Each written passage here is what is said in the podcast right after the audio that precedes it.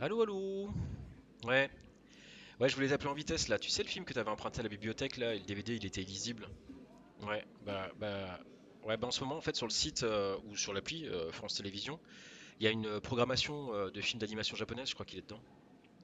Ouais, il y a 9 films. Alors certains sont plus connus que d'autres, mais dans l'ensemble euh, c'est plutôt une sélection de qualité. Euh, même si franchement c'est des films pour certains hein, qu'on a déjà vu mille fois, mais bon. Ouais, c'est relativement large comme programmation. Il y a, hum, bah déjà, déjà pour les anciens, il y a Jinro, la Brigade des Loups, euh, de Hiroyuki Okiura. C'est un film qui avait fait sensation à l'époque de sa sortie en France parce que déjà c'était scénarisé par Mamoru Oshii et, et c'est réalisé par le studio d'animation Production IG, le studio qui à l'époque était connu pour, euh, pour la qualité en fait de, la qualité technique euh, de, de- ses productions. Et Jinro en fait c'est le film qui vient euh, juste avant Blood the Last Vampire qui était, qui était vraiment le, climax justement de la technicité de production IG. Et à l'époque, ça avait tout le monde mis KO pour ce qui est de l'animation. Bon, et sinon, euh, concrètement, en fait, c'est un film sur un grand méchant loup qui tenterait de changer sa nature profonde au contact du petit chaperon rouge, quoi. Ouais, c'est un peu. Ouais. Et, techniquement, c'est impressionnant, mais par contre, euh, bah, c'est une narration lente. euh, Enfin, pour être honnête, moi, j'aime pas beaucoup le film. Euh, je le trouve un, peu pompeux et, faussement profond, mais Bon, je sais pas, voilà. Ça, je sais pas, ça a pas marché sur moi, mais mais voilà, pour moi, c'est un film qui est un peu surcoté. dans toute cette sélection, c'est celui qui est le plus surcoté de mon point de vue. Mais ça, ça- reste un bon film. C'est peut-être moi qui suis juste passé euh, au travers, quoi. Sinon, il y a aussi euh, euh, Silent Voices. C'est le film sur un, un jeune homme qui, dans son enfance, en fait, harcelait une jeune camarade de classe, sourde et muette, et qui va tout faire pour se racheter une fois jeune adulte quand il va, quand il va comprendre enfin, ce qu'il a fait, quoi, et, les, des dégâts qu'il a fait. C'est un film qui est très très beau sur une espèce de, ouais, c'est un film qui est très très beau, de, tous les points de vue d'ailleurs, euh, techniquement et, d'un point de vue de la scénarisation. Euh, c'est une très belle histoire, très positive, in fine, et qui pose, euh, qui pose la question du don de soi et, des raisons qui poussent à faire, à faire ce don de, ce don de soi. Sinon, il y a aussi La Tour au-delà des nuages de Makoto Shinkai. C'est son, son premier long métrage. Je dis ça de mémoire, faudra vérifier, mais il me semble que c'est son premier long métra- long métrage.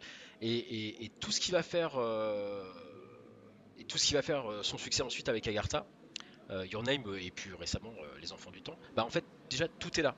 Et c'est d'autant plus intéressant à regarder maintenant. en fait, c'est presque un gigantesque prototype de ce que deviendra son cinéma ensuite et de ce qu'est son cinéma aujourd'hui, quoi.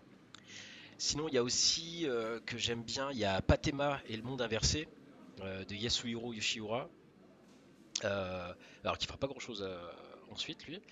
Et pourtant, le film, il est, assez, il est assez étonnant. Enfin, disons qu'il y a un concept de haut et de bas qui fonctionne vraiment très très bien.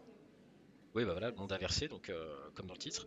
Et le film, en fait, il tient sur ce concept et il est bourré d'idées de mise en scène euh, sympa. Et c'est limite s'il donne pas le vertige euh, si t'as des problèmes d'oreille interne.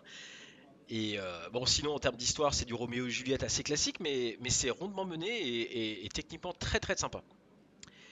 Et puis pour finir, euh, enfin pour finir, moi dans ceux que j'avais déjà vus, il y a Hirone Hime, euh, Les Rêves éveillés. Alors c'est Kenji euh, Kamiyama.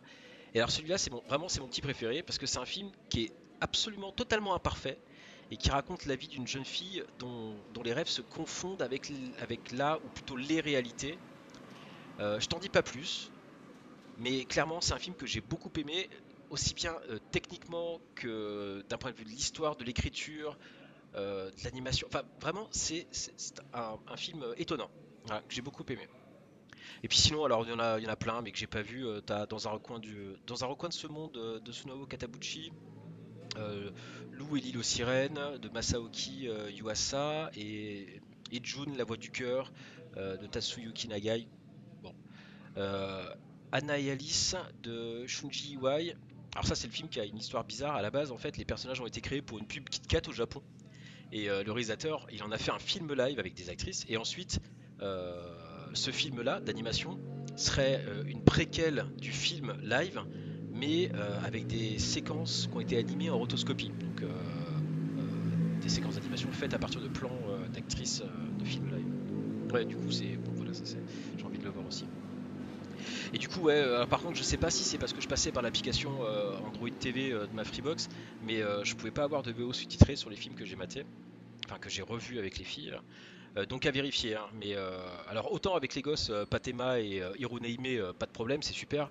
Autant Jinro et, et Silent Voices, bon, c'est moins conseillé, on va dire. Hein, donc comme c'est des trucs qui sont plus adultes, on a envie d'aller vers la VO aussi. Et là, je sais pas si, si la VO est disponible à vérifier.